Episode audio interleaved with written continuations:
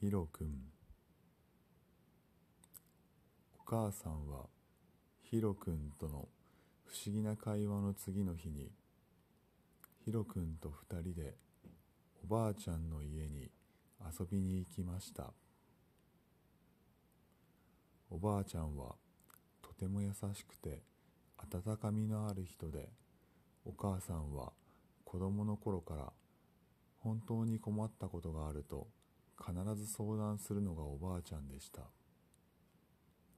お母さんは昨日のヒロ君との不思議な会話をおばあちゃんに話しました。おばあちゃん昨日ヒロ君が天井を見ながら笑ったりおしゃべりしていたのでどうしてなの？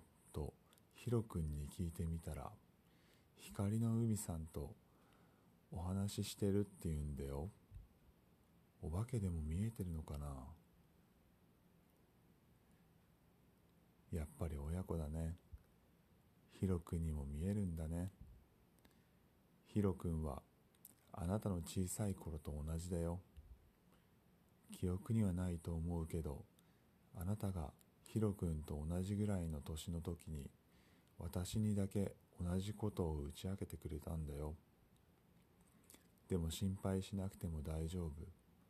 それはとても素晴らしいことでこれから先も光の海さんがヒロ君のことを守り導いてくれるよお母さんは自分自身がヒロ君と同じ体験をしていたことを全然覚えていませんでした。おばあちゃんの話を聞いて昨日なんとなく感じた懐かしさの原因が分かりました。